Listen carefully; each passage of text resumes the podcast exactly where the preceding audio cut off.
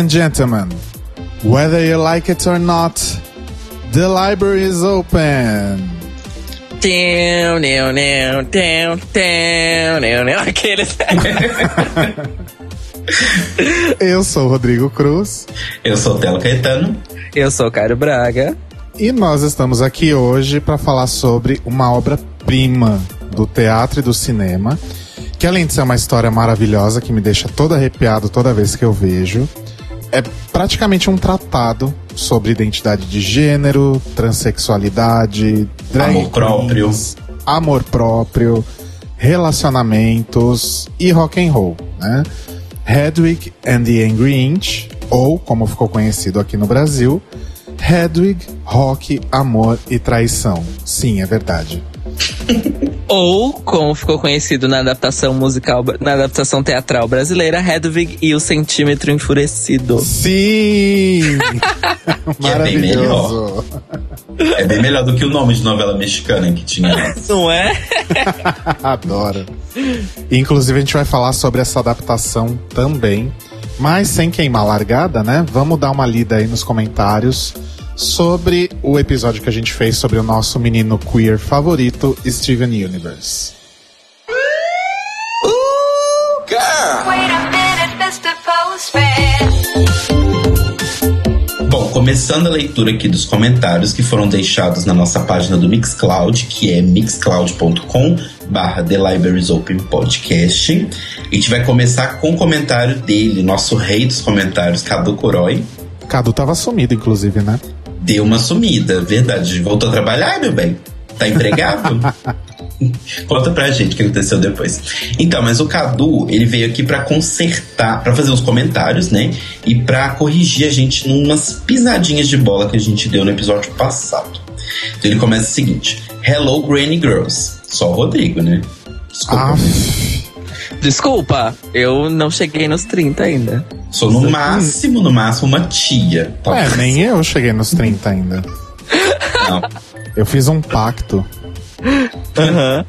Ah, ok.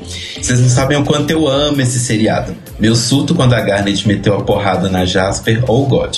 Essa série eu surto demais. Opal, Stivone, Rose Quartz, Laps, Chip Ruby Safi, Peridot, ele adora. E sobre a questão dos mangás, ele corrige a gente aqui, faz a primeira correção, que Sailor Moon não foi o primeiro Magical Girl. Né? A Nakayoshi que é a antologia onde saía é, a Sailor Moon. Antologia, gente, pra quem não sabe, no Japão os quadrinhos, os mangás costumam sair igual as revistas da Marvel saem aqui, por exemplo. É numa revista tem vários de histórias diferentes junto no mesmo encarte, né? É, que a antologia onde saía Sailor Moon é uma revista especializada em Magical Girl. Então, é, Sailor Moon foi sim o de maior sucesso, mas não foi o primeiro. E a questão de shounen e shoujo, né, ele fala aqui que são demografias sim de separação, mas que existem muitas outras além dela. A gente sabe, Cadu, mas é porque assim, a gente quis fazer uma observação, assim, fazer uma separação mais geral. Primeiro porque não era o foco do episódio, né? A gente só usou isso pra pegar um exemplo mesmo, não era onde a gente queria se focar. No futuro a gente vai ter um episódio focado em, em, em mangá, anime, né, etc. Mas a gente só queria realmente fazer assim um, um exemplo, um ampassant. E para fazer um ampassant, a gente caracterizar só entre shonen e shoujo ah, explicava no momento. Então assim, mas realmente faltou a gente falar isso, que existem muitas outras. Cadu, é o seguinte, você realmente você fez um ponto muito bom. Eu gostaria de fazer uma errata aqui. Eu disse, eu disse e a Raquel concordou. Oi, Raquel. que uh, Ray Earth veio antes de Sailor Moon. Estamos errados, gente. Sim, Vamos eu estava aqui. certo. Um beijos. Bom, eu nem tava sei certo. do que vocês estão falando, então tudo bem. Sailor Moon foi publicado a primeira vez em 91 e Ray Earth foi publicado pela primeira vez em 93. Então, na verdade, Ray Earth é depois de Sailor Moon. E, em momento algum, a gente quis dizer que Sailor Moon começou o gênero de Magical Girls. Mas é reconhecido que Sailor Moon foi o primeiro grande mangá de, ma- de Magical Girls que conseguiu um público gigantesco e virou uma franquia multimilionária e mundial. Isso é fato. Pois bem, para título de completude de informação, o primeiro anime de Magical Girls foi Sally the Witch, em 1966. E o primeiro mangá considerado um, vamos dizer assim, protótipo do gênero de Magical Girl foi publicado em 53 e se chama Princess Knight. Então, estamos aí dando a informação completa sobre as Magical Girls, que em japonês se chama Mahou Shoujo. Exato, obrigado Cadu pela correção. Aí o Cadu continua aqui falando que Shonen sim tem, tem relacionamentos, né? O próprio Rama Meio da Rumiko Taka, Takahashi, ele tem relacionamentos e tal, e ele deu origem a muitos Love Hina, né? O, o estilo Love Hina atual. E sim, realmente, Cadu, é, Shonen tem sim relacionamento, mas quando a gente vai fazer observações em estudo de quadrinhos, a gente olha muito isso. No geral, é questão de foco, né? Mangás é, de shoujo também tem batalhas, também tem monstros, mas o foco do shoujo muitas vezes é muito mais o relacionamento e a construção é, das personagens. E do shounen é muito mais a construção da, da jornada do herói e do, do personagem principal em si. Claro que existem diferenças e claro que existem é, pontos fora da curva, mas a gente estava falando realmente de uma observação bem geral. Igual a gente falou, a gente não estava focando muito no, nos mangás, né? Aí o Cadu continua aqui nas suas correções e, e, ele fala que os perfuradores, né, os incubadores lá de Steven Universe, na verdade eles são em forma de bacteriófagos e não retrovírus. Mas eu realmente achava que era retrovírus. Mas assim, acho que a mensagem, de certa forma, foi passada. É um, um, um agente externo que entra no, no, no, planeta e, de certa forma, destrói né, o planeta. Então... Desculpa, Cadu, eu sou de humanas. Isso. Aí ele comenta sobre a questão que a gente falou que o Steven é feminino. Né? Ele fala o que é ser feminino atual, afinal. Ser carinhoso, atencioso, é ser humano. Sim, realmente, Cadu, mas a gente fez foi justamente uma crítica a isso, não é. A gente não quis dizer que o Steven é feminino, mas ele tem atributos que a nossa sociedade atual, machista, cis, etc., considera como femininos. Ele não é um menino butch, ele não é um menino que brinca de lutinha e carrinho e joga futebol e etc, sabe? Isso que a gente quis dizer. Ele é um menino que se emociona, que não tem vergonha de chorar. A gente usa ainda muito essa palavra feminino e masculino e a gente sabe que isso é errado, mas querendo ou não, é uma forma que a gente tem de, de classificar isso, né? Mas sim, a gente não quis dizer que ele é feminino, tipo, ah, ele é. Ele quer emular o gênero fêmea. Mas é só porque eh, ele tem várias, é, várias características simbólicas, né? Vários signos que são a gente normalmente liga a mulheres. O episódio preferido do Cadu é o Giant Woman também. Amo. E uma outra correção que o Cadu faz foi que realmente eu pisei, foi minha pisada de bola, que a Madoka não é shoujo, ele é seinen, que é uma é um, uma, um braço, né, do do shounen que é para meninos um pouco mais velhos, né? Para jovens adultos, que são é, é, mangás e animes que tocam pontos mais pesados. E o Madoka é justamente isso, né? Ele é, ele é uma brincadeira com, com o estilo de Magical Girl, só que mais pesado. Mas realmente, Cadu, foi erro meu, eu não tinha conferido essa informação. Então foi isso, muito obrigado, Cadu. Você é muito foda de ter mandado esse comentário pra gente. Muito obrigado pela atenção, muito obrigado pelo carinho e muito obrigado por corrigir a gente. Corrijam sempre que a gente estiver errado. Continuando, a gente tem um comentário do Vitor Pereira Vaz, falando: Socorro! Eu surto desde que algum de vocês comentou que a Pearl deveria fazer uma montação de Pearl do Steven Universe. Tava fazendo um trabalho e fui obrigado a parar para escutar esse podcast. Amei muito mesmo. Me senti super contemplado pelas falas de todo mundo. Inclusive, eu sou o louco que apresenta Steven Universe para todo mundo que tem um contato. Isso mesmo, Vitor, espalhe a palavra. Exato. e por último, aqui o comentário da Thaís Alves, que queria agradecer a gente, né, o podcast, por abrir os olhos dela para esse desenho. Ela só tinha assistido alguns poucos episódios, sempre pela metade, então ficava com aquela cara de interrogação. E agora ela vai prestar mais atenção. E ela manda um coração de carinho e amor para Cairo Braga. Oh, obrigado, Thaís. Coraçãozinho de volta pra você. Cairo Braga Senti tem falta do meu fãs. coração? Senti. Tô com ciúme? Tô. Mas tudo bem, Thaís. Eu te amo. Eu vou mandar um coração pra você, tá?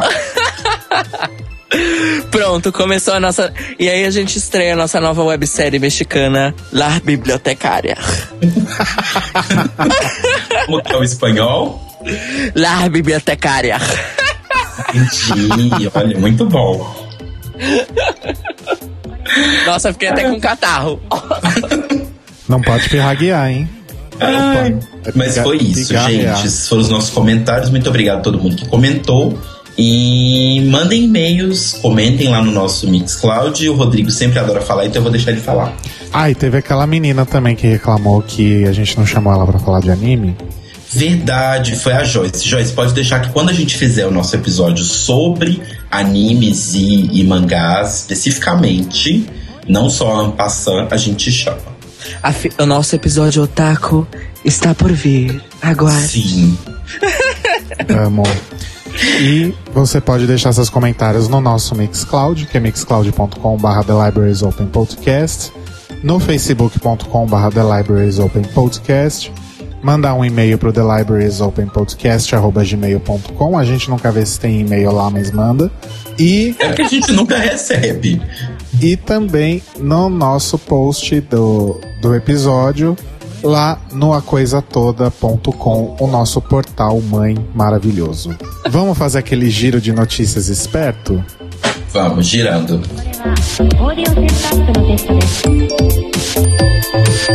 オ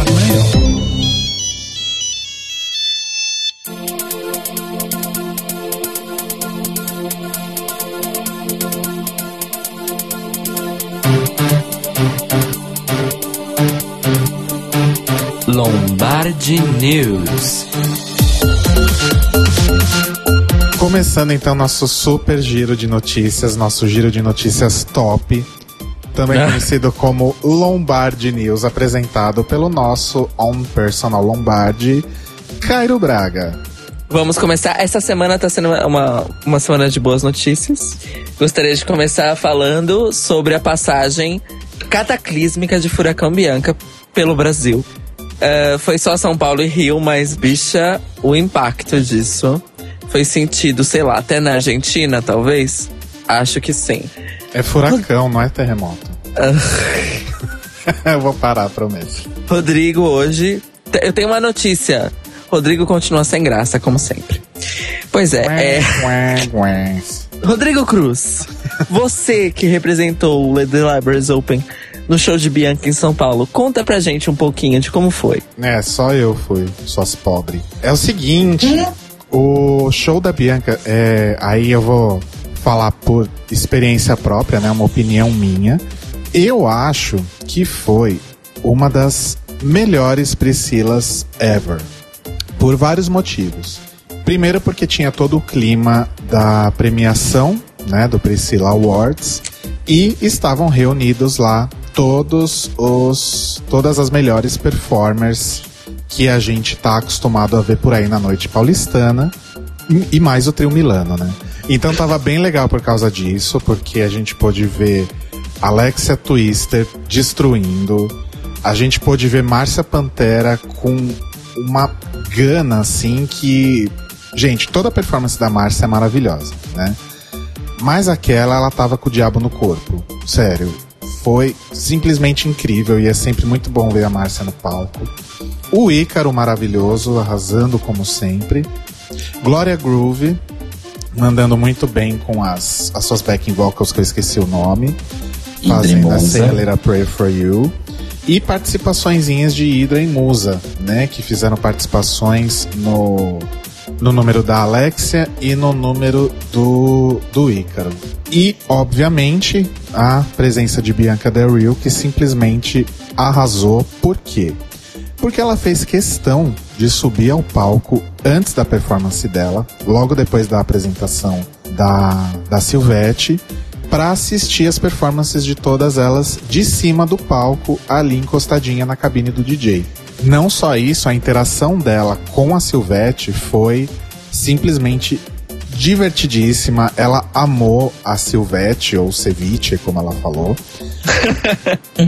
e assim, eu nunca vi a Silvete interagir com nenhuma das, das drags internacionais, pelo menos nas Priscilas que eu participei.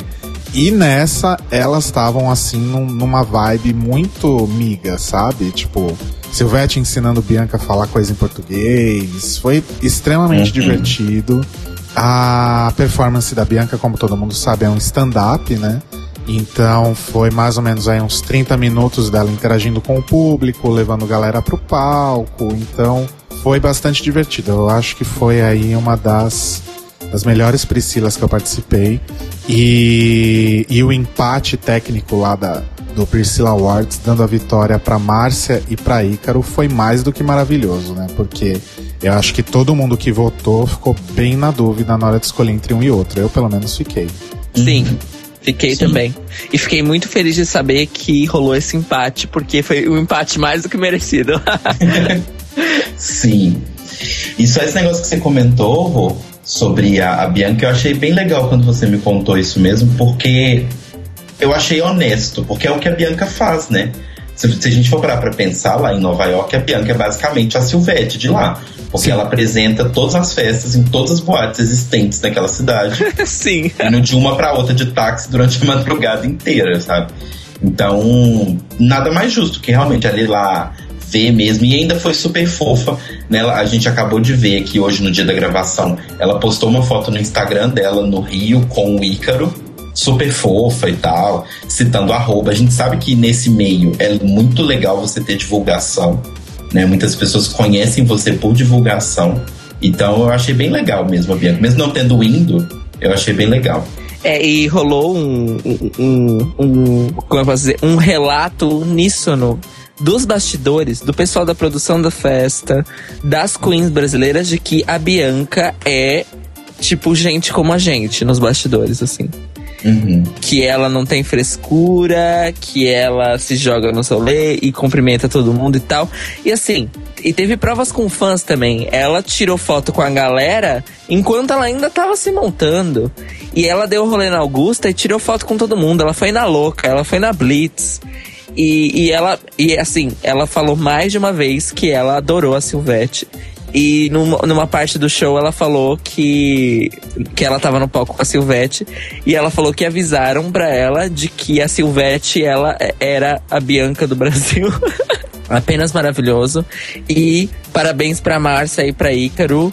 E que venha mais reconhecimento e mais shows, porque eu quero é mais, meu amor. eu quero é mais. Falando em Ícaro Kadoshi, no último sábado rolou o segundo Beach Face, que é o- a série de workshops que o Ícaro tá aí começando a dar. O tema foi Halloween, a gente falou do workshop semana passada na nossa fanpage do Facebook. E um beijo para o Ícaro e para a Flávia, que na verdade está levando essa ideia de workshops do Ícaro pra frente e, na verdade, realizando o desejo de muita gente, né? Porque, sei lá, faz um ano e pouco que eu estou vendo as pessoas pedindo workshops para Ícaro e agora a Ícaro está fazendo. Então aguardamos aqui o próximo workshop, mesmo porque a gente quer fazer. Não tem mais desculpa pra ir mal montada na, mal montada na, na balada, né, gente? Pois é, Ícaro, Ícaro está compartilhando conhecimento. Não percam o próximo workshop. Fiquem Quer ligados. dizer, você pode até ir mal montada, mas a sua make vai estar maravilhosa. Exatamente. Mas os seus cabelos. Mas os seus cabelos. então fiquem ligados, a gente vai falar aqui, obviamente, ou no nosso podcast ou na página, sobre os próximos workshops do Ícaro, que a gente ama. Beijo pro Ícaro. Mua. Beijo, não. Vamos lá. Continuando no, no ramo da lacração, rolou o, desfi- o segundo desfile desse ano da Marco Marco, dessa vez na Semana de Moda de Los Angeles, contando sempre com drags maravilhosas da família de RuPaul's Drag Race. Mas quem roubou a cena desta vez foi nosso querido ou nossa querida Brandon Jordan. A bichinha novinha que está chacoalhando o mundo queer dos Estados Unidos por ser novinha pra caramba e já ser muito, muito certa de quem ela é. E o desfile dela parece que foi babadeiro. Ela desfilou muito bem. caprichou no carão e eu fiquei eu fico bobo, gente, porque o pessoal da cidade que começa a aparecer na mídia, eu acho que eles crescem tão rápido. Né? tipo, há seis meses atrás ele era uma bichinha de 12 anos, do nada ele tem 16. fico passada, fico bem passada. Mas é isso, estamos acompanhando o Brenda, vamos deixar pra vocês aí um linkzinho. Inclusive tem um GIF maravilhoso que eu já vi no Tumblr. Hoje eu já vi umas quatro vezes. Que é ele mandando um beijo e desfilando maravilhosamente. Ai, bem. vamos deixar o link aí pra vocês conferirem. E voltando pro Brasil, nós temos a última notícia do dia, que é uma notícia ótima. Maravilhosa. Houve uma determinação do, terminal, do Tribunal de Justiça de São Paulo para que, para oficializar, na verdade, o atendimento das pessoas trans e travestis sob a lei de Maria da Penha em caso de violência doméstica. Pois é, a gente sabe que no texto original da lei ele supõe um atendimento universal para vítimas de ah, violência doméstica, com foco em mulheres, claro, mas o texto da lei abrange qualquer pessoa vítima de violência doméstica. Pois bem, a determinação do Tribunal de Justiça de São Paulo deixa bem claro que o atendimento às mulheres trans e às travestis tem que ser feito sob a Lei Maria da Penha, pois ela não abrange somente o sexo biológico feminino ou o gênero feminino, mas também a condição de mulher na sociedade. E isso é um reconhecimento, vamos dizer assim, em termos legais, muito importante, porque abre a discussão sobre a condição social da mulher para além somente da identidade de gênero. Então, kudos para o Tribunal de Justiça de São Paulo por ter colocado isso no papel e esperamos que todas as pessoas sempre busquem os seus direitos, principalmente sobre a Lei Maria da Penha, que é uma das primeiras leis ah, não machistas que a gente teve no Brasil. E uma das mais importantes. de E uma das, todas. mais, e uma das mais importantes de todas, porque querendo ou não, é ela que abriu precedente também para a nossa tão sonhada PL 122. Muito importante isso aí. E é esse o nosso giro de notícias para hoje. Ai, só Nossa. notícia boa. Eu gosto de começar assim, com boas vibrações. O nosso Lombard News com boas vibrações. Boas vibrações, sempre. Sempre. E sem esquecer o, merchan básico de sempre, o The Libraries Open é apoiado pela Fanauts LGB Travel, uma agência de turismo especializada em turismo LGBT, em viagens e eventos especiais para o público gay, lésbica, travesti, transexual. Que mais, gente? Tudo. Gays. Né? Se você É um for- união total. Inclusive, se você for hétero, também tem coisa pra você lá. A tá? gente aceita você. Se Somos inclusivas. é, se é que ainda existem A gente não entende, mas a gente respeita. Trata de igual pra igual. Então entra lá no fanauts.com.br e vê o que tem de incrível lá pra você. E se você quiser também aparecer aqui no, no The Libraries Open, dar esse apoio aí pra gente, ouvir a gente falar sobre você, sobre a sua marca, manda um e-mailzinho pro The Libraries Open Podcast, arroba gmail.com e a gente bate aquele papinho, certo? Exata. Então tá. Então vamos lá falar então sobre Hedwig e como, como é que é? O centímetro enfurecido, né? Enfurecido, É.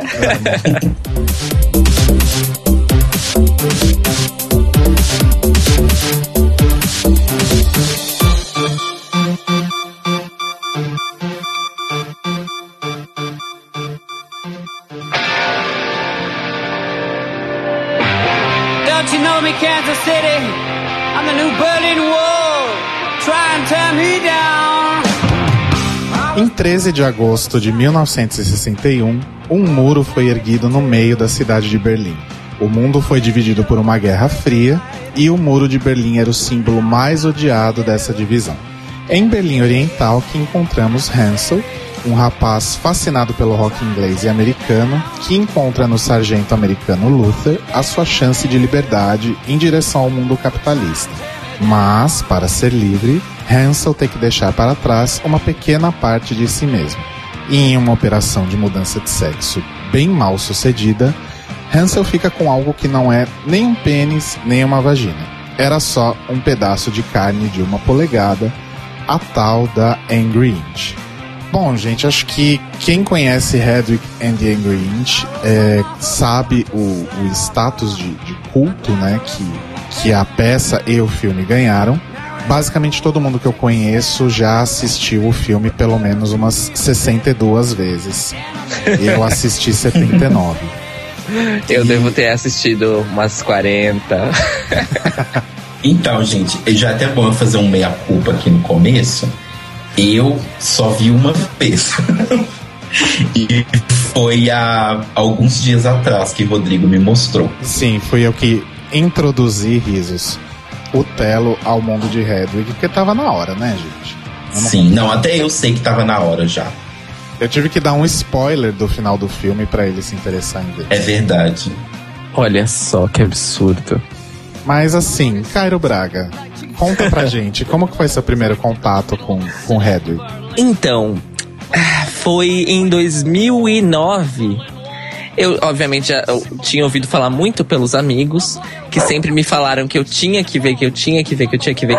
Porque além do fato de que eles eh, já sabiam que eu ia adorar, mas porque é fundamento, né? Fundamental. Ah, e, aí- e aí, na verdade, o que aconteceu? Eu assisti em 2008, no final de 2008, com o meu namorado na época, ele me apresentou a Rock Horror Picture Show.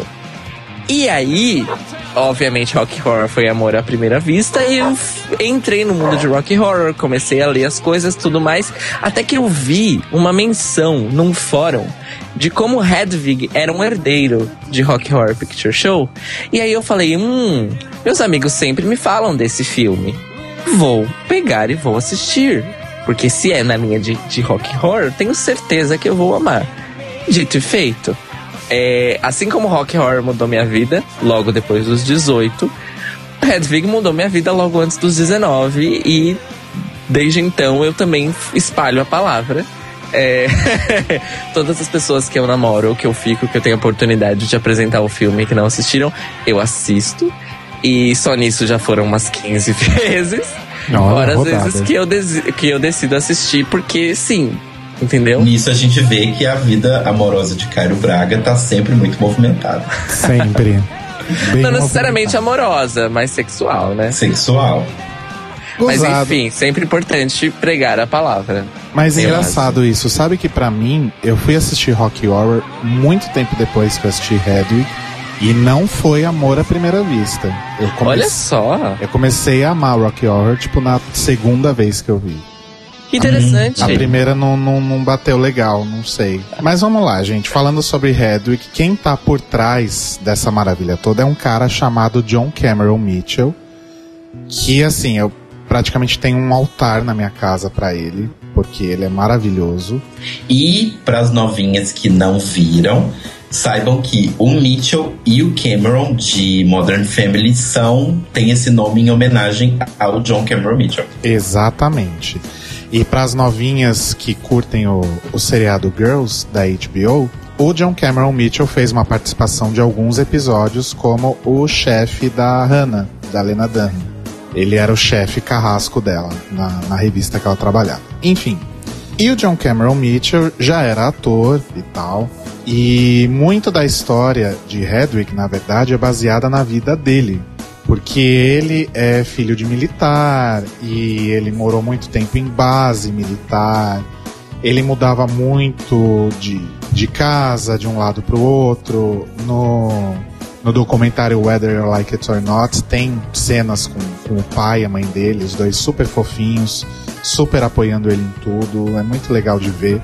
E ah, tão é inspirado na, na vida dele que o personagem Hedwig, na verdade, foi inspirado em uma, uma esposa, uma, uma mulher, na verdade, uma ex-mulher de um, não sei se é soldado, não sei a patente, mas enfim, alguém do exército americano que era a babysitter da, da família Mitchell e que à noite fazia lá uns, uns jobs, muitos jobs conhecidos como blow, para ganhar um- uma grana, né? Inclusive Junction City, que é a, a cidade no Kansas onde se passa a, a maior parte da história, é exatamente um lugar onde tinha uma base militar e aonde o John Cameron morou um tempo. Então a história tem muito background da vida dele. E, e além do John Cameron Mitchell, a gente tem que agradecer muito também a um cara maravilhoso chamado Stephen Trask, que foi o cara que escreveu cada uma daquelas músicas maravilhosas da trilha que a gente inclusive tá ouvindo aí no, no fundo. Enfim, e todo o contexto, toda a, a ode ao, ao glam rock, ao, ao rock dos anos 70, que dão todo um, um charme super especial para a história. Todas as músicas são maravilhosas, desde The Origin of Love até Wicked Little Town, enfim. É também não só é um filme maravilhoso, uma peça maravilhosa, como uma trilha para carregar pro resto da vida, né? Eu que assim, acabei de ver o filme, foi engraçado, porque assim, eu achei que eu choro muito fácil vendo coisas. E eu achei que eu fosse chorar muito durante o filme, mas acabou que não, eu, eu, eu não chorei. Assim, em algumas músicas eu me emocionei e tal. Orange of Love, por exemplo. Eu me emocionei bastante, mas eu só chorei no final, quando eu fui contar pro Rodrigo sobre sobre o que eu tinha achado e tal. E aí tava tocando no fundo. Acho que é Orange of Love que toca no Sim. final, não é? Nos créditos, isso. Isso. E aí eu comecei a ouvir a música e explicar. Aí eu debulhei em lágrimas, porque é muito emocionante. A- a- todas as músicas. Olha, bom, depois de ter assistido 79 vezes, eu ainda choro muito. Principalmente- Inclusive, inclusive choramos. Inclusive choramos na, na Priscilla Broadway quando o Ícaro e a Glória fizeram Origin of Love ao vivo. Mas eu choro muito em, na versão reprise de Wicked Little Town, que, que é cantada pelo Tommy Knowles na história, que é a amarração de tudo, né? Sim. É ali que tudo se fecha.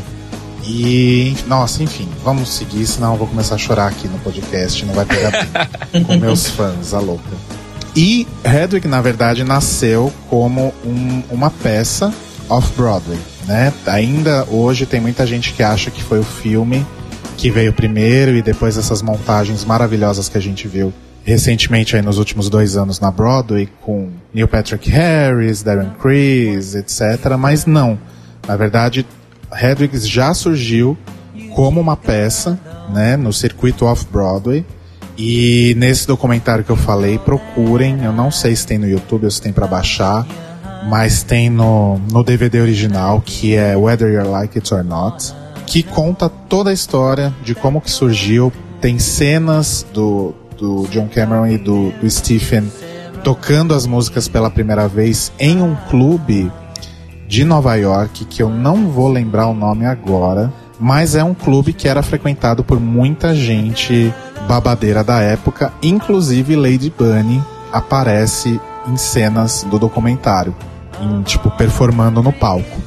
E era um clube em que as drags eram incentivadas não a fazer lip sync, e sim a cantar. Então foi o ambiente perfeito para eles testarem a peça, né? Ou pelo menos naquele momento, as músicas e alguns trechos do monólogo que, que o John Cameron já tinha escrito. Então isso começou lá em 98, nesse circuito aí de, desses bares, e aí foi para teatrinhos off-Broadway até eles se instalarem em um hotel, eh, que era um, um hotel abandonado na, na zona de Meretrício, e que tinha um, um anfiteatro legal, tal, não sei o que, meio caindo aos pedaços, mas enfim. Daí eles pensaram, bom, vamos, vamos fazer aqui, né? Vamos nos instalar aqui.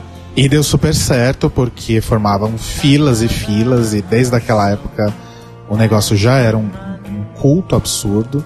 Muita gente famosa parando lá pra, pra ver, desde, sei lá, acho que até a Madonna foi, eles citam alguma coisa sobre isso no, no documentário. E, e, enfim, daí pro filme foi, foi uma diferença de, de três anos. O filme estreou em 2001.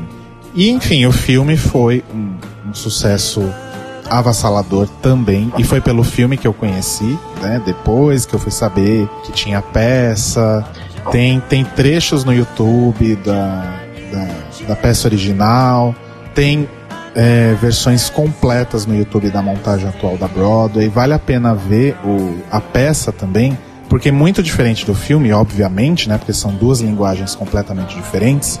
A peça é um, é um monólogo, né? A peça não tem nenhum personagem, tirando a Hedwig, o Isaac, que é o, o namorado drag queen, que era drag queen, né? E ela fala pra ele: Não, agora você vai ser só backing vocal da minha banda. E não tem nenhum outro personagem. Todos os outros, nem mesmo o, o Tommy Noses, né? Que é, o, que é o antagonista. Todos os personagens são simplesmente citados no monólogo, que inclusive teve vários trechos repetidos no filme também. Uhum. Você falou esse negócio das pessoas conhecerem pela, pelo filme, né? Mas é porque eu acho que quando tava só peça, não tinha saído dos Estados Unidos, né?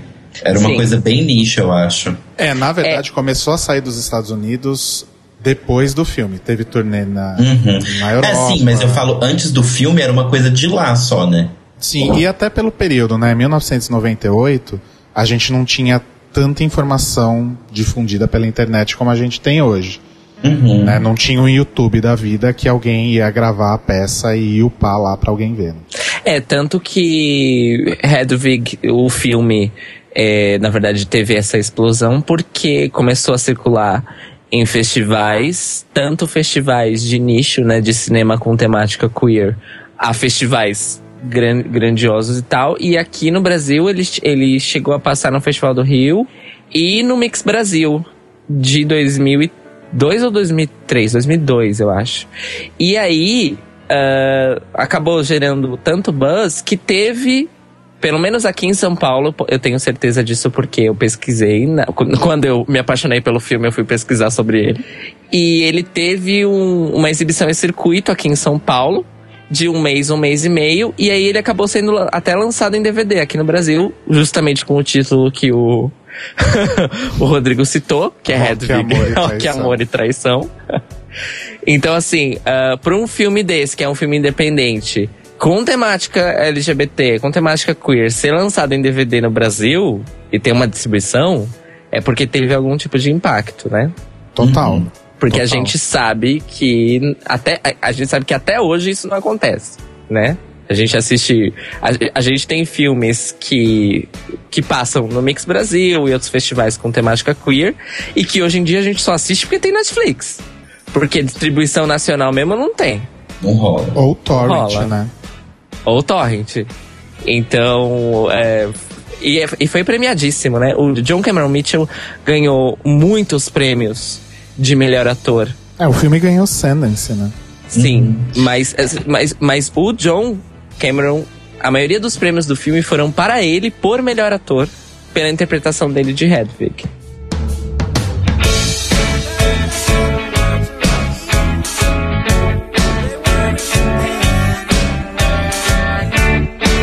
Bom, só pra dar um, um apanhado geral, fazer esse link, esse gancho com a história, né? O, do que afinal fala Hedwig and the Angry Inch. Basicamente é uma história de autoconhecimento, né? A gente acompanha a história da Hedwig desde quando a Lara Hansel, que era um rapaz eh, que morava em Berlim Oriental, na época da Guerra Fria, obviamente, e em nenhum momento, na verdade, isso é algo é, curioso. Na- no filme, na verdade, isso é colocado mais às claras que Hansel realmente era gay, mas não necessariamente na, naquele momento ele era um homossexual, por exemplo, que gostasse de se travestir ou de adquirir uma postura e comportamentos mais femininos. Tanto que na música Sugar Daddy ele fala, tipo, ah, Luther, eu nunca me vesti de mulher, só uma vez que eu experimentei a camisola da minha mãe, né? Uhum. E até, É, no próprio filme não dá muito essa sensação de que ele seria trans, ele seria só gay mais cis, Sim, né? exatamente, exatamente. Só que aí o que que acontece? Ele acaba é, se apaixonando pelo sargento Luther, que era um, um soldado americano, né, um militar americano, que estava ali em Berlim Gato. Oriental.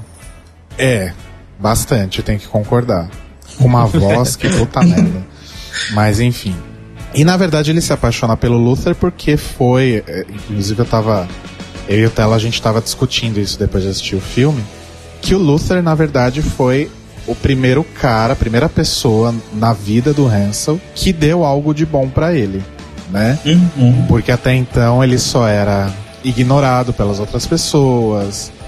a mãe tinha uma relação bastante fria com ele. Existe uma insinuação de que o pai abusava dele. Exato. A insinuação não, fica É, claro que o pai Fica abusava bem dele. claro.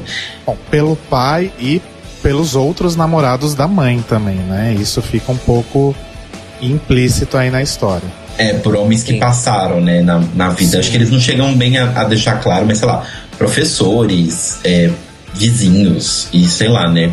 Não, não especifica, mas a gente, sei lá, faz um retrato da vida de, de relatos que a gente conhece disso e a gente imagina que pode ter sido esse tipo de pessoa. Exato. E tem um detalhe bastante fundamental aí para esse momento da história, que o sargento Luther se apaixona, na verdade, quando ele vê o Hansel pela primeira vez, ele acha que é uma menina, né? Uhum. E só depois que ele vai ver que é um homem e aí ele pensa, hum, tá, vamos ver. Só que aí ele resolve se casar com o Hansel e começa a insinuar que o Hansel tem que se transformar numa mulher, principalmente para que eles possam casar e sair de Berlim Oriental. E é Sim. aí que, incentivado pela mãe, ele resolve fazer a operação de mudança de sexo que não dá certo, né? Uhum. E, enfim, e ele fica lá com o que é chamado de, de Angry Inch, que eu imagino que seja um pedacinho de carne onde ele tinha um, um pênis razoável, digamos assim. Enfim, que inclusive deve ser um, um tipo de, de acidente, entre aspas, bastante comum em quem, quem tenta fazer esse tipo de transição sem um, um médico adequado, né? Não sei. Vamos lembrar que a história, que o contexto da história é antes da queda do muro em Berlim Oriental. Então algo me diz que não tinham médicos realmente capacitados para isso. Exatamente. É. E aí, eles se casam, Hansel se transforma em Hedwig, com a peruca da mãe e o passaporte da mãe, que se chamava. E que era o nome da Schmidt. mãe, né? Isso, que era Hedwig Schmidt. E aí ele vai para os Estados Unidos e vai morar com o marido num trailer em Junction City, no Kansas. Só que aí o que, que acontece? Sargent Luther, muito filho da puta, acaba largando a Hedwig Por outro E- cara. por um menino mais novo. Olha só Sim. né? Sargento Luther era bem pedófilo, digamos assim. Papa Anjo, Total. Sugar Daddy, né? né? E aí, Hedwig cai em depressão, mas é quando ela resolve começar a compor, né? E lembrar todo aquele passado da infância e da adolescência movida pelo rock and roll da época, que ela ouvia no, no radinho dentro do forno, porque a mãe não deixava ela ouvir nada muito alto, então ela tinha que, que se trancar no, no forno com o rádio para poder ouvir. E começa a compor todas aquelas músicas maravilhosas. E trabalhar como, como babysitter, né? E fazer uns, uns blowjobs daí, um aqui e outro ali. E é aí que aparece o nosso amigo Tommy Gnosis. Pois bem, Tommy Gnosis era o filho de uma das famílias para a qual Hedwig fazia serviços de babá. Segundo a Hedwig, é o relato de Hedwig, ele era um, um adolescente, vamos dizer assim, idealista, só que ele não tinha as ferramentas certas, é, ferramentas culturais certas para atingir o seu potencial total. Como Hedwig já trabalhava com música nessa época, já compunha, ela viu que o menino tinha talento. E aí, ela resolveu deixar pra ele, depois de bater uma punhetinha pra ele, ela deixou pra ele um, um cartão dizendo onde ela cantava na noite, pra que ele fosse ver ela cantar. E aí é que acontece a segunda paixão de Hedwig pelo menino, que ela batizou de Tommy Gnosis como nome artístico. E é engraçado que, principalmente na peça, a descrição que ela dá é de um cara, de um adolescente totalmente loser, assim, que, que toca violão em missa, que Igrejeiro. É. E assim, pela descrição que ela dá fisicamente, parece que é um, um moleque adolescente como qualquer um que a gente encontra na rua. E aí chega no filme, é o Michael Pitt, né? Que é tipo um, um dos caras mais bonitos ever, assim, mas ok. Precisava representar bem no filme, né? Tá. E nessas de doutrinar o Tommy, é, eles meio que acabam se envolvendo de outra forma, mas o Tommy sempre ah, meio que rejeitou o que a Hedwig era na verdade. Ele não queria aceitar que no fundo a Hedwig tinha sido um homem, né? Uhum. Que ela não era de fato uma biological woman, digamos assim. Ela, Sim. ela era mais uma psychological woman e aí tem lá uma cena em que eles se pegam e aí ele acaba pegando na Angry Inch e fica todo cagado e a Hedwig cansa de tudo aquilo e manda ele passear. Só que nessas ele vai passear e leva todas as músicas que eles tinham composto juntos. E acaba se transformando num sucesso comercial absurdo, fazendo versões que eu diria que seria, sei lá, o My Chemical Romance tocando Hedwig, sabe? Eu queria muito que Perfeita tivesse. definição, Eu queria muito que tivesse uma trilha sonora alternativa de Hedwig com as versões do Tommy Knowles pra todas as músicas. Tinha que ter isso, gente. Ia ser muito bom.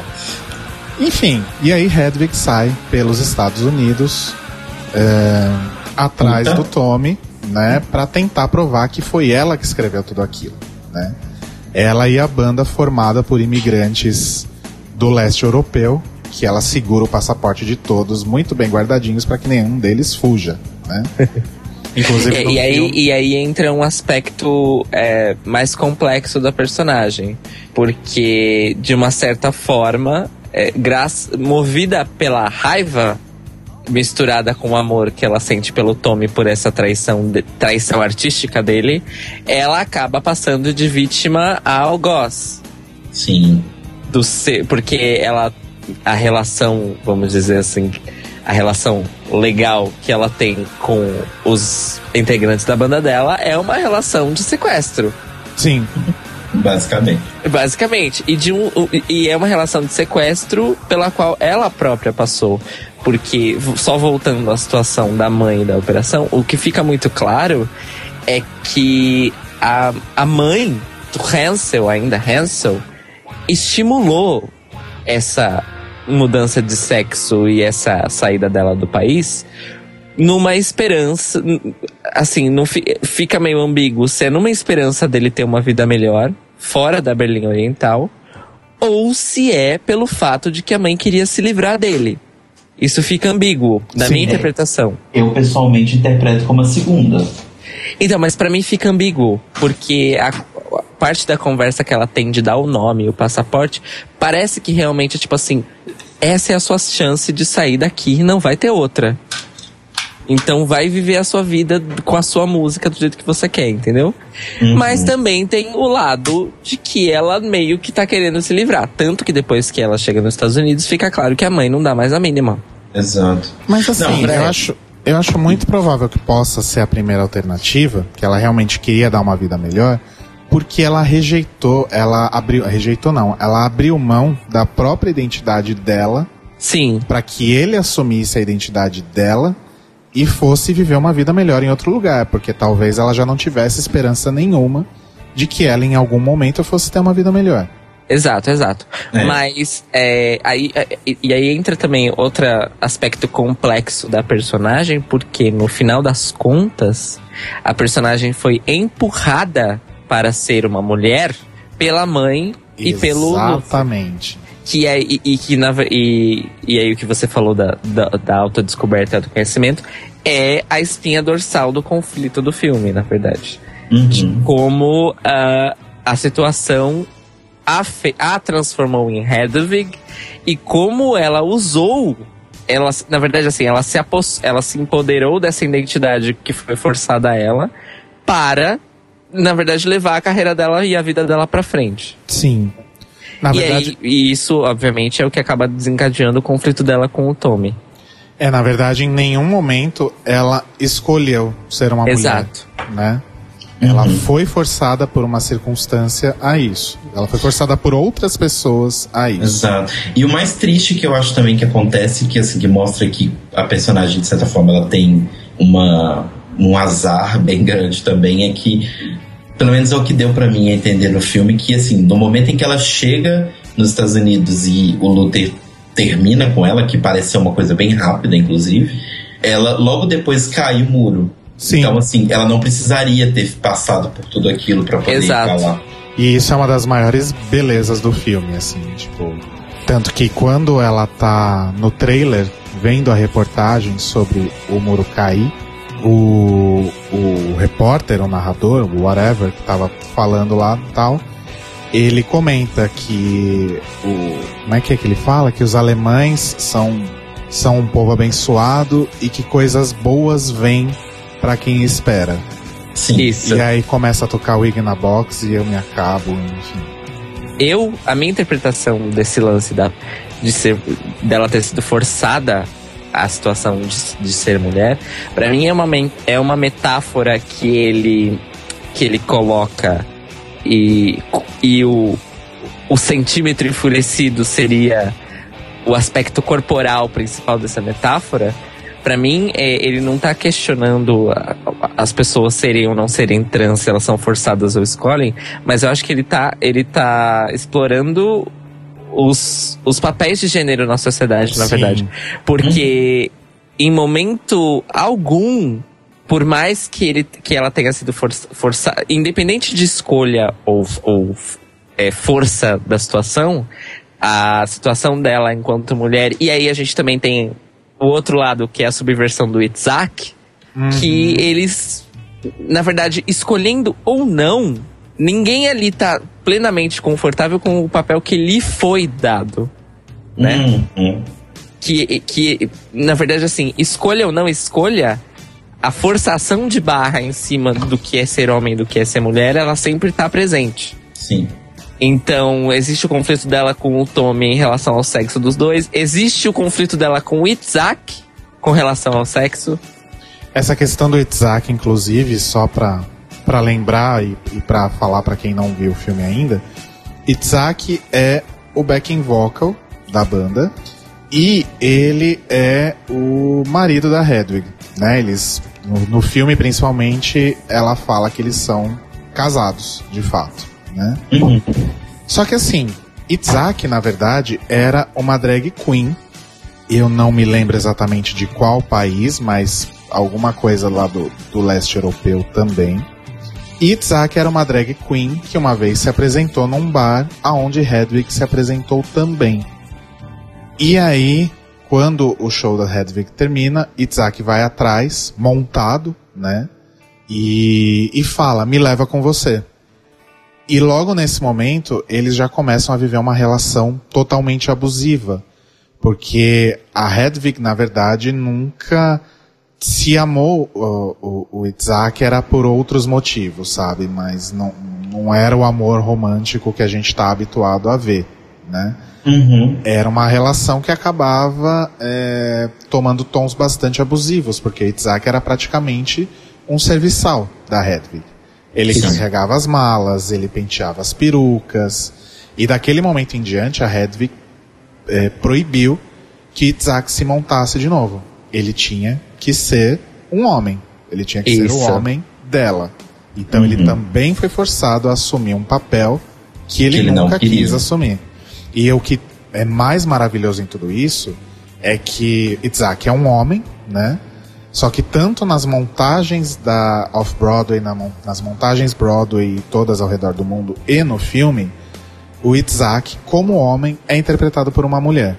Sim. E isso, eu é achei bem legal. Maravilhoso. É simplesmente maravilhoso. É, e o que dá mais uma camada à metáfora de que os papéis de gênero, eles não significam muita coisa, eles são Isso. opressão, né? Exatamente. Porque. É, e, e, e aquela coisa que eu falei da.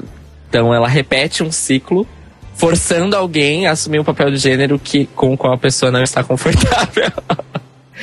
é, e é incrível, é incrível essa, esse duplo twist carpado narrativo aí que ele faz. E é legal porque, assim, em momento algum no, no, no filme, né? Eu não sei a peça, mas em momento algum no filme, tipo, ele fala nada sobre a questão de por que o, o Isaac tá, tá sendo, é, tá sendo interpretado por uma mulher. E aí você fica meio, tipo assim, aí eu fiquei meio assim, aí eu olhava pro Rodrigo e tá assim, mas é uma mulher, não é? Aí ele, é, a atriz que está fazendo é uma mulher. Aí eu falei, mas o personagem também é uma mulher? Aí ele não falava, ele não assiste.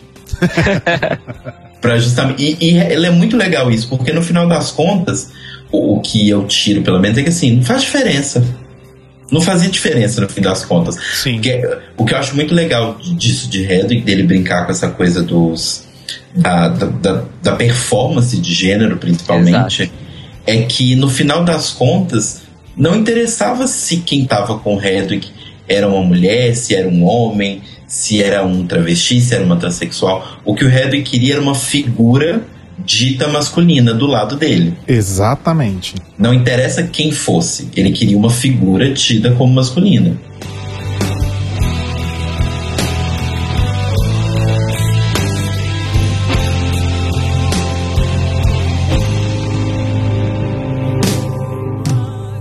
E aí, falando sobre toda essa, essa questão de identificação, mais pro final do filme, né? E aí vai ter spoilers, então. Mas a gente promete que vão ser spoilers light, né? É, em um determinado momento do filme, que não existe na peça, importante deixar isso bem claro, é, Hedwig consegue, de certa forma, não vou dizer como, mas provar que ela escreveu todas as músicas. E ela se torna num, se transforma numa espécie de um, de um fenômeno da noite americana. E aí ela vai fazer um show e, e a parte em que ela canta duas músicas fundamentais que são Hedwig's Lament e Exquisite Corpse, que falam justamente sobre toda essa história dela, toda a vida dela, sobre o fato do de habitar um corpo que não é dela. E aí nesse momento ela se desmonta. Ela arranca a peruca, ela arranca o, o vestido, arranca os seios, arranca tudo e volta a ser um homem, digamos assim, né? Uhum. E é nessa parte que ocorre realmente toda essa desconstrução da figura da Hedwig e que no fim das contas representa uma libertação. Não sei se vocês concordam comigo. Ela estava se libertando de algo que ela foi imposta e que depois ela se autoimpôs e que não Uhum. estava fazendo bem para ela, que não não estava levando ela a lugar algum e não estava fazendo feliz, principalmente. Sim, e que ela acabou im- impondo pra outras pessoas também, né? Exatamente. E nesse momento também ela consegue se se livrar, digamos assim, do do, do que o Tommy representava para ela, né? E da mesma forma que ela se liberta do Tommy, ela liberta o Isaac também e dá uma peruca para ele, como se dissesse: vai ser quem você quer ser, né? Sim. E é interessante porque um tema recorrente nas canções e nos monólogos e nas, reflex nas reflexões da personagem é a questão de da cara metade, vamos dizer assim, né? Isso. Uhum. É, mas assim, ela, é- é- essa cara metade no contexto da, do Hedwig, ela tem dois sentidos. Um, a questão que ela tem de achar a outra metade dela, mas o segundo sentido é que ela é uma pessoa partida ao meio. Inclusive, isso é falado, na verdade, de cara no filme, Sim. né? Que assim como a cidade de Berlim, Hedwig é partida ao meio. Uhum. Uhum. E aí, depois que ela se liberta da imposição, e, e não necessariamente significa que ele, que ele volta a ser homem ou não, mas que ele está se libertando para voltar a, a, a, a ter posse sobre si mesmo, seu corpo, a sua identidade. Uhum. E aí existe uma metáfora visual no filme que eu não vou contar qual é, que significa que ele voltou a. Ele deixou de ser uma pessoa fragmentada e Uhum. voltou a ser uma pessoa completa. Uhum. Sim. Então, é. E vamos dizer assim. Isso, isso tem a ver com, com o que você falou da, do autodescobrimento e também tem a ver com, com, com identidade, né? Na verdade. Total. E aí, e, e, na verdade, coloca em, xeque, coloca em xeque a questão do amor romântico, que assim, você não precisa achar alguém para ser completo, você precisa ser completo para achar alguém. É, pelo menos é essa a Exato. interpretação que eu faço. Não, Sim. é exatamente isso que eu interpretei também. Inclusive agora sim, gente, eh, acho que não dá mais pra gente continuar falando sobre o filme sem spoilers, então assim, se você está ouvindo, esteja avisado, spoilers a partir de agora, mas minha opinião como pessoa que assistiu o filme eh, há pouco tempo, e já tinha ouvido falar várias coisas sobre o filme antes, né? Claro que eu não fui virgem pro filme, não vai fazer você perder em nada a graça do filme. Sério mesmo, assim, acredita no titio aqui. Tipo, é, o filme continua sendo muito interessante e a trajetória do filme é muito interessante, você não perde nada de saber algumas coisas da história. Então, mesmo que você fique que escute os spoilers, depois assista ao filme mesmo assim.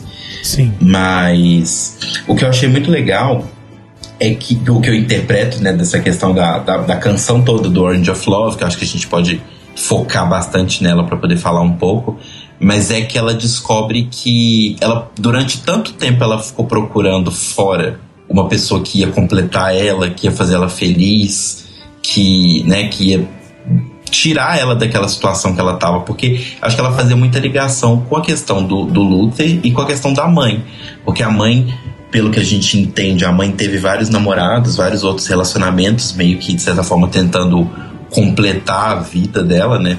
Ter a vida mais, mais feliz e tal. E o próprio Luther também, tipo, ele meio que queria completar a vida dele, precisava da Hedwig para ser feliz, né? Então, assim, eu acho que ela ficou muito tempo com essa ideia de que ela precisava de um outro alguém para tornar ela uma pessoa melhor. E no final das contas ela percebeu que ela, na verdade, não. é- Ela era esse alguém que ia fazer ela melhor. Né? Não ia ser outra pessoa que ia aparecer, que ia brotar do chão. Não, não ia. Eu até entendo isso que você falou, cara, do cheque do amor romântico, mas não sei se é bem isso. Eu acho que é, que é justamente ao contrário. Assim, não acho que é tipo. Não acredite no amor romântico, mas assim, entenda que o amor próprio vem antes do amor romântico. É, então, mas é porque assim, é, eu disse do amor romântico porque o amor romântico, a construção clássica do amor romântico, ela tem esse lance de que, tipo, você é só meia pessoa. Aí tem outra meia pessoa por aí que é feita pra você. E aí quando vocês se juntam, aí sim vocês são uma coisa só e tal. E eu acho que o filme coloca em xeque isso. É, isso ele põe em xeque. Isso ele põe em xeque. Então, assim, eu tô falando da construção tradicional do amor romântico. É porque a- a- nós, na nossa vida real, a gente já vive um outro amor romântico que não é esse. Uhum. Mas, é, e tem, e tem isso que você falou, na verdade, é, já entrando mais nas, na- na- nas letras das músicas, mas pra mim existe uma, uma frase-chave na segunda versão de Wicked Little Town, que é o Tommy Gnosis canta pra ela, que é um, para mim é um verso chave assim, que ele fala que é no cosmic lover pre-assigned. Não existe um amante cósmico que foi assinalado pra você antes de você nascer.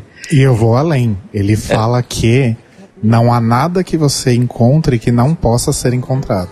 Exato. Uhum. Exato. Que é uma coisa meio All You Need Is Love dos Beatles. Nossa, nunca tinha pensado nisso. Sim. There's nothing you can sing that can be sung. Mas é, essa, essas duas, esses dois versos são o, o- o- tipo são tipo olha tá vendo você é um ser completo É, você você não é, precisa de outra pessoa. você não precisa de outra pessoa inclusive é melhor querer do que precisar Sim. Uhum. ai gente ai todos os fios eu tô sentindo agora Gente, eu quero De novo. aproveitar esse, esse momento que o Cairo citou pra lançar uma teoria que eu tenho. Ah, sim. teoria do Rodrigo Eu concordei com a teoria, inclusive. As minhas teorias que são sempre furadas, né? Não, mas essa eu acho que não é furada igual ela de Drag Race. Essa tá mais séria. Tá, vamos lá. Acompanhe meu raciocínio. É, no filme, existe esse recurso visual que quando a, a Hedwig se desmonta, desconstrói o personagem, ela tira a peruca, ela tira tudo e ela volta a assumir uma figura, digamos, masculina. Posso chamar assim, eu acho, né? Entre aspas, mas entre sim. aspas, é, ela se encontra com o Tommy e ele canta Wicked Little Town pra ela. Né? Um encontro metafórico ainda que seja. E quando ela volta à realidade, digamos assim, que ela tá no palco desmontada, ela tá com a cruz prateada na testa, que era a marca registrada do, do Tommy, que inclusive foi ela que criou, né? Sim. Ela desenhou uma cruz prateada na testa com uma, uma tinta prateada, enfim. Beleza. No contexto do filme, faz esse, esse sentido. Só que se a gente for pensar na peça, a peça não tem um ator interpretando o Tommy Noses. Ele é citado em todos os monólogos, a história gira em torno dessa, dessa questão deles, mas não existe um ator interpretando o Tommy. Depois de Exquisite Corpse, quando ela se desmonta e ela faz a cruz na testa, ela canta Wicked Little Town, como se fosse o Tommy cantando para ela Anyway. Mas é o ator que faz a Hedwig. A Hedwig ali naquele momento, depois desse processo de transformação, cantando Wicked Little Town. Baseado no contexto da peça, eu cheguei à conclusão que o Tommy Noses não existe. Tommy Tan, tan, Noses é um fruto da imaginação da Hedwig. O Tommy Noses é um- uma faceta da personalidade da Hedwig com quem a outra personalidade dela estava brigando. E no momento em que ela passa por essa epifania, por essa transformação, ela se funde com o Tommy na cabeça dela e vira uma pessoa só. O que vai totalmente de acordo com a mensagem, com, vamos dizer assim, um dos, uma das mensagens da narrativa, na verdade, né? Sim, a pessoa que faltava pra ela, na verdade, era só uma parte dela mesmo que ela não tinha descoberto ainda. Exatamente. É, é, é uma, é uma cisão de personalidade, assim, não necessariamente a mesma história, mas parecida com a dinâmica do Clube da Luta, né? Sim, Uhum. exatamente. Ou seja, pra mim o Tommy nunca existiu. Ele nunca foi uma pessoa. Ele era, sempre foi uma parte dela. Uma parte que ela tava procurando, mas que tava dentro dela mesma. É, inclusive o. Reforçando ainda o que eu já falei, o, o jeito que, a, que eles estruturam a narrativa e os personagens na peça. É claro, claro que adaptar para o cinema, inclusive assim, um comentário muito pessoal que eu vou fazer, mas assim, considerando a adaptação, Hed- o filme de Hedwig é uma puta de uma adaptação Sim, de uma peça para um filme.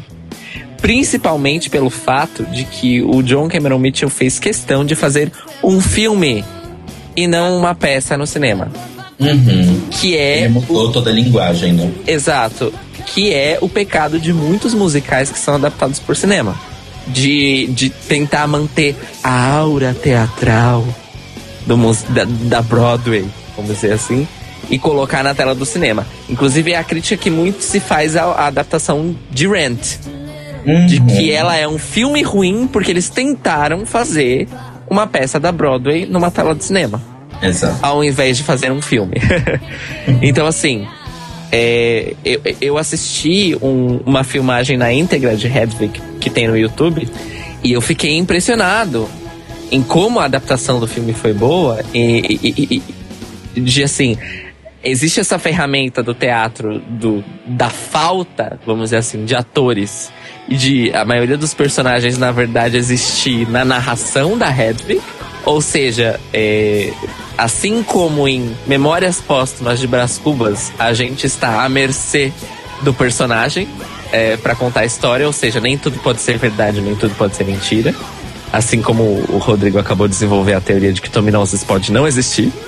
É, e no cinema ele achou outros recursos narrativos para fazer esse lance de que os personagens não necessariamente são o que eles são apresentados, mas estamos es- os estamos vendo pelos olhos da Hedwig. sim. Então eu acho que a sua teoria tem um total fundamento. Nossa, eu arrasei. Pela primeira Arrasou. vez eu arrasei na teoria. Arrasou. Palmas pro Rodrigo. Palmas. Palmas. Sobre essa coisa dos personagens que o Caio falou, é uma coisa que a gente ganhou no filme que é maravilhosa é a Phyllis Stein, que é a empresária Maravilhosa. da Red. Ai, ela é tão fofa. Exato. Eu achei ela um amorzinho de pessoa. eu gostei muito dela. E até a própria banda, assim, eu achei muito legal, porque, assim, não sei, né? Vocês me, me, me falam se eu tô muito maluco.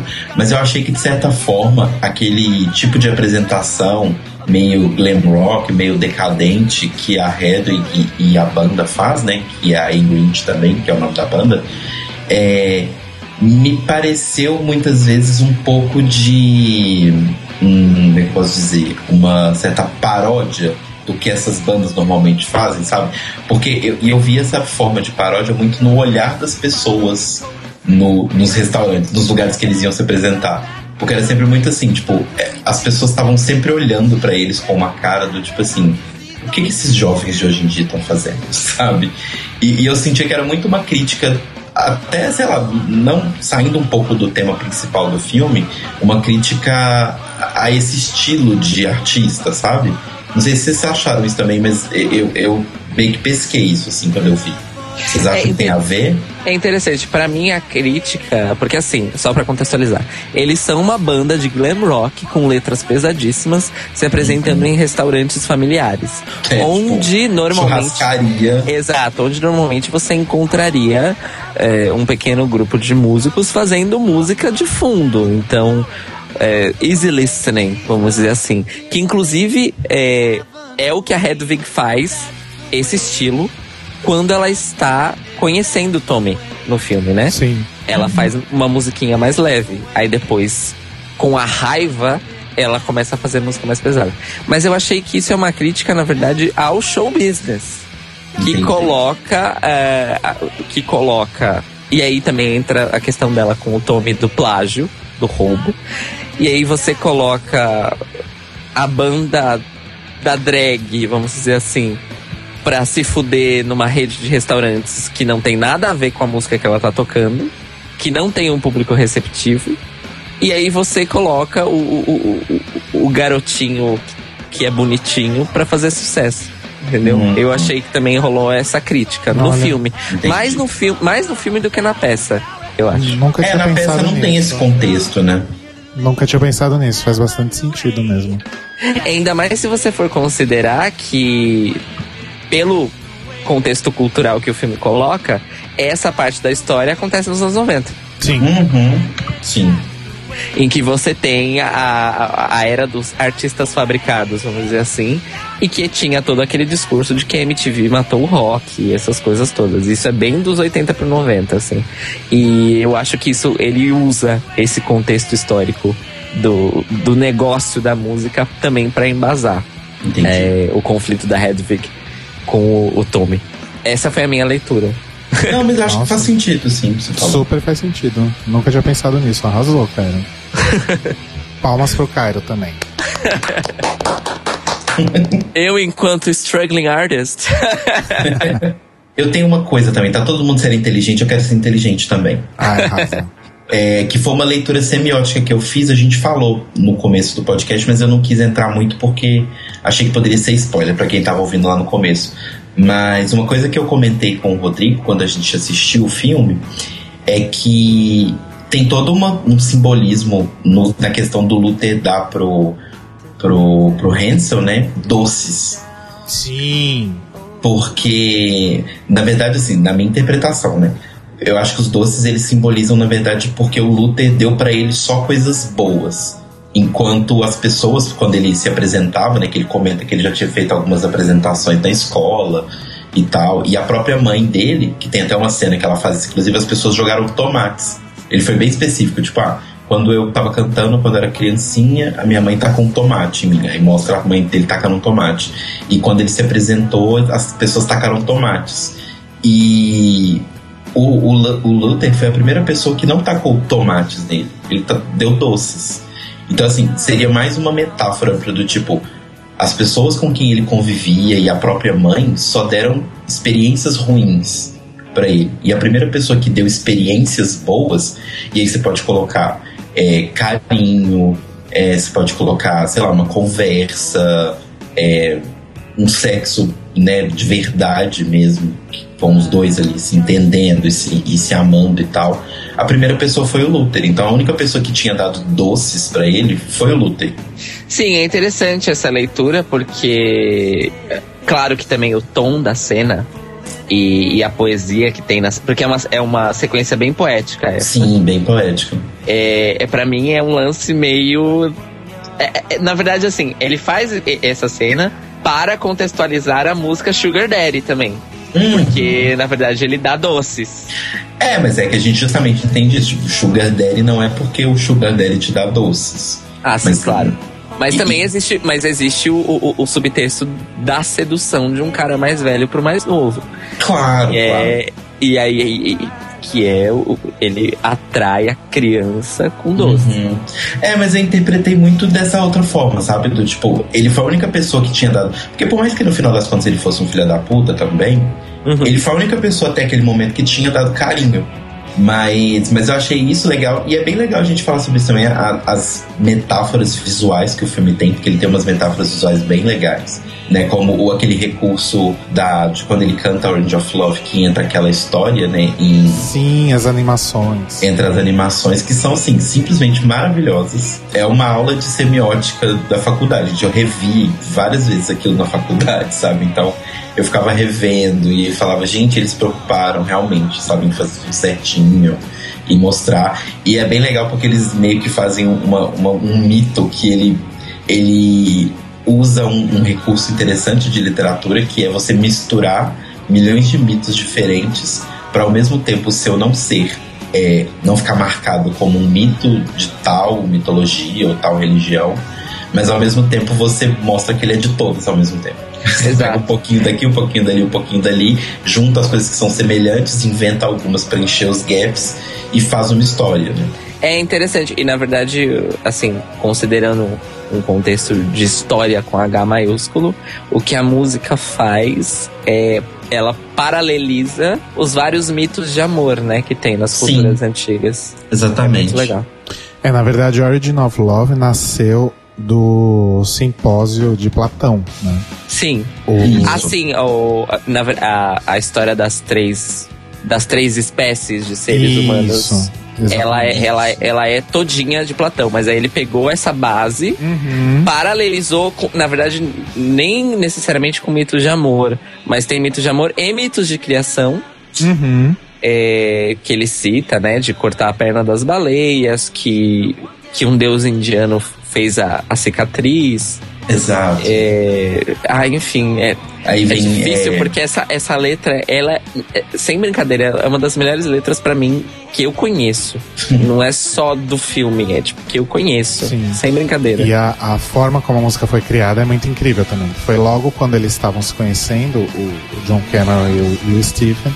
E aí o John Cameron chegou com o livro pra ele, pro Stephen, e falou: Tó, lê isso aqui.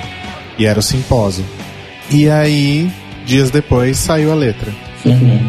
Olha que maravilhoso isso. Queria eu ter esse Ah. dom.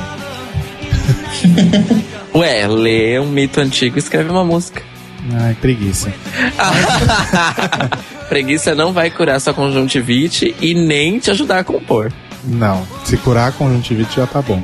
Mas enfim, aí o, tudo começou então com as montagens off-Broadway, aí teve o filme que apresentou a história para um, um público exponencialmente muito maior.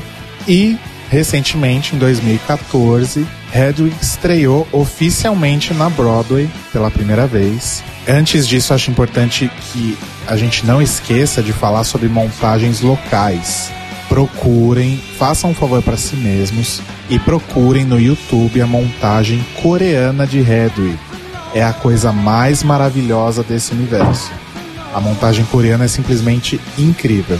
E aqui no Brasil, em 2010, a gente teve uma montagem nossa também, né? Estrelada por Paulo Vilhena e Pierre Baitelli. E foi a primeira vez, foi a primeira releitura, não sei, na verdade, não sei nem se é a primeira ou se é a única, em que Hedwig foi interpretada por dois atores. Eram duas Hedwigs no palco, né? Até para para representar aí de uma outra forma essa questão da, da dualidade toda da personagem, né? Sim. Uhum. Estreou primeiro no Rio de Janeiro e depois veio para São Paulo. Foram 46 apresentações. Eu cheguei a assistir e foi bem, bem foda mesmo. Tem uma certa reserva com traduzir a letra das músicas? Tenho. Mas isso não, não comprometeu o, o, o- a experiência, principalmente depois que eu vi a versão coreana. Mas enfim. É, lembrando que quem fez a adaptação das letras para o português brasileiro foi ninguém menos do que Evandro Mesquita, o líder da Blitz. E aí, em 2014 rolou a primeira montagem oficial na Broadway, estrelada por um cara que tava bem assim em alta no, no momento, não que ele esteja em baixa hoje, mas era bem na época do How I Met Your Mother, que é o Neil Patrick Harris, que tem todo o, o charme de ser homossexual totalmente fora do armário e casado com um marido incrível. E que encarnou a personagem muito bem, digamos assim. Droga. E que encarnou a personagem muito bem, digamos assim, né? E aí depois dele se seguiram Andrew Reynolds, que eu só conhecia de Girls, mas eu sei que ele fez outras coisas também.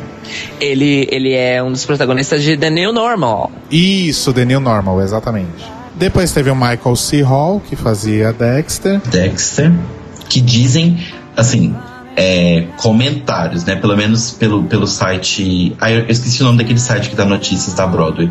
Mas falam que até hoje ele foi o melhor, assim, em, em Olha, palco. Eu não E cheguei a ver nada dele, não. Se eu não me engano, se eu não me engano, eu posso estar enganado, mas eu acho que na Broadway ele foi o único que recebeu o prêmio de ator, de melhor ator na- no, no- em Hedwig. Eu acho que os outros receberam pela, pela peça, pela Olha montagem, né? Isso. Nossa, mas ele foi melhor do que o, o, o Cameron? Eu acho que talvez pode ter sido por uma questão de, sei lá, de preparo, de entrega, ou porque ele é um, um ator que tá mais é, presente do público, não sei, sei lá. É, o, o John Cameron Mitchell foi logo em seguida do no Michael C. Hall, né? E depois Sim. do John Cameron Mitchell, nós tivemos a primeira Hedwig negra. Não, depois foi o Darren Criss. Ah, é? foi o Darren Criss. Não, Aí não sim. esquece o, o Darren Criss, senão o Tela vai ficar puto. Desculpa, desculpa. Vai esquecer justo alguém do. Gleecast, pô. Aí depois o Darren Criss. Tivemos a- Ty Higgs. e o Tay Diggs, que é a última, né? Porque vai Isso. encerrar. É, já a- a- encerrou, vai, vai entrar de fé- entrou de férias, né, já. Entrou em setembro e ano que vem vai rolar uma turnê americana da peça. E vamos lembrar também que Jinx Monsoon já fez Hedwig numa montagem local em Seattle, né? Sim. Sim, verdade. Maravilhosa. Inclusive tá chegando aí. Vou montado de Hedwig no Meet and Greet, inclusive. Olha, Eu não sei se eu vou Ai. de Hedwig ou de Steven Universe, mas um dos dois eu vou.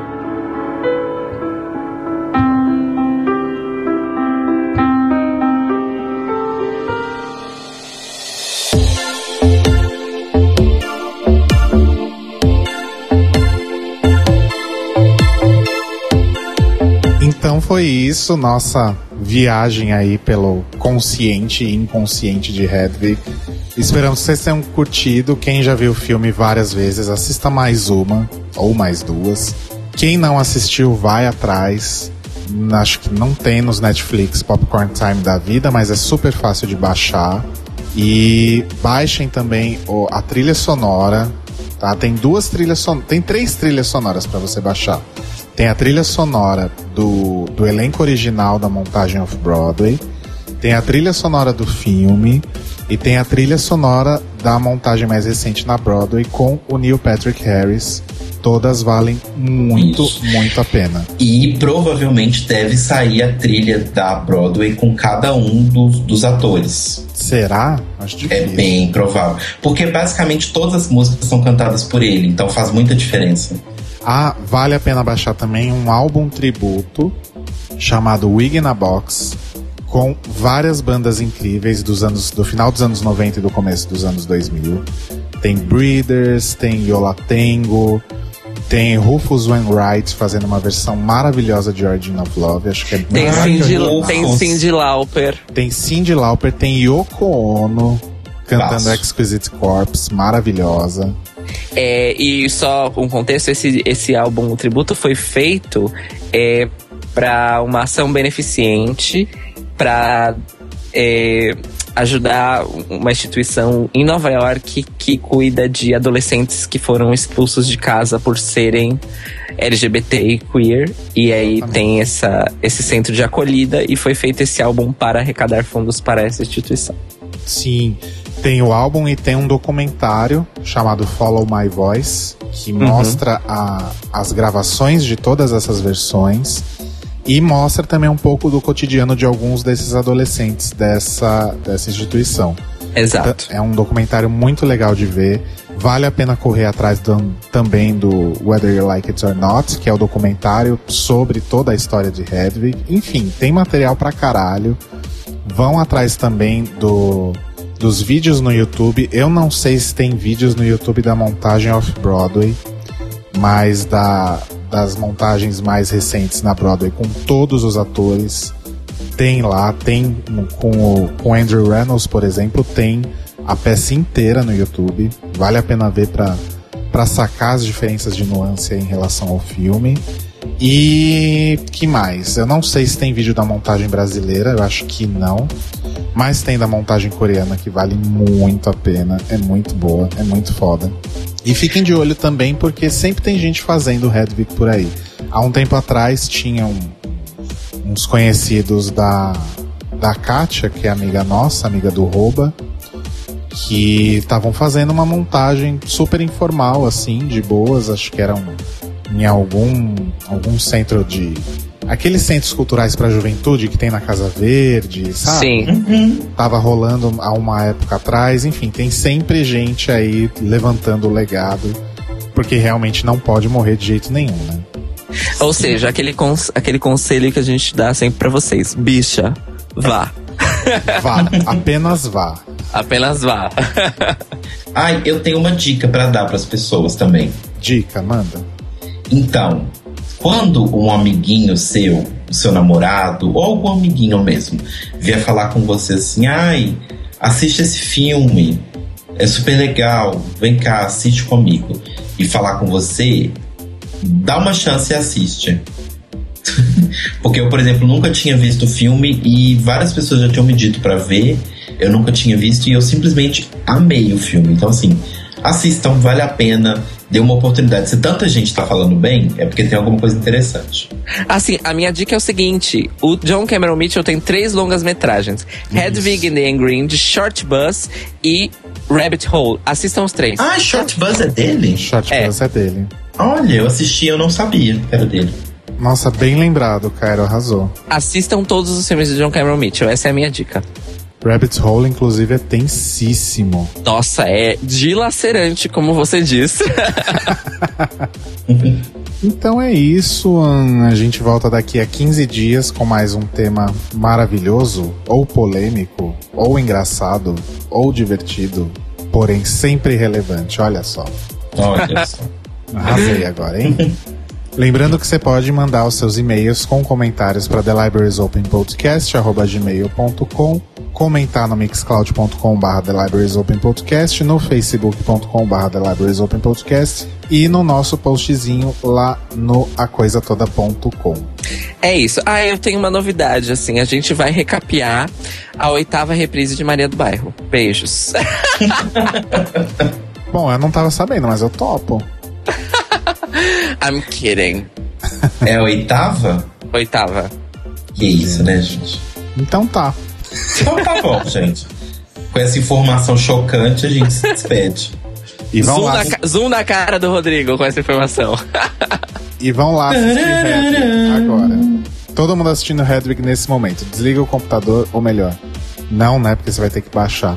Então baixa Exato. aí e assiste e comenta lá nos nossos postzinhos, ok? Ok. Então tá, beijos. Beijo. Beijo, gente. Beijos alemães pra vocês.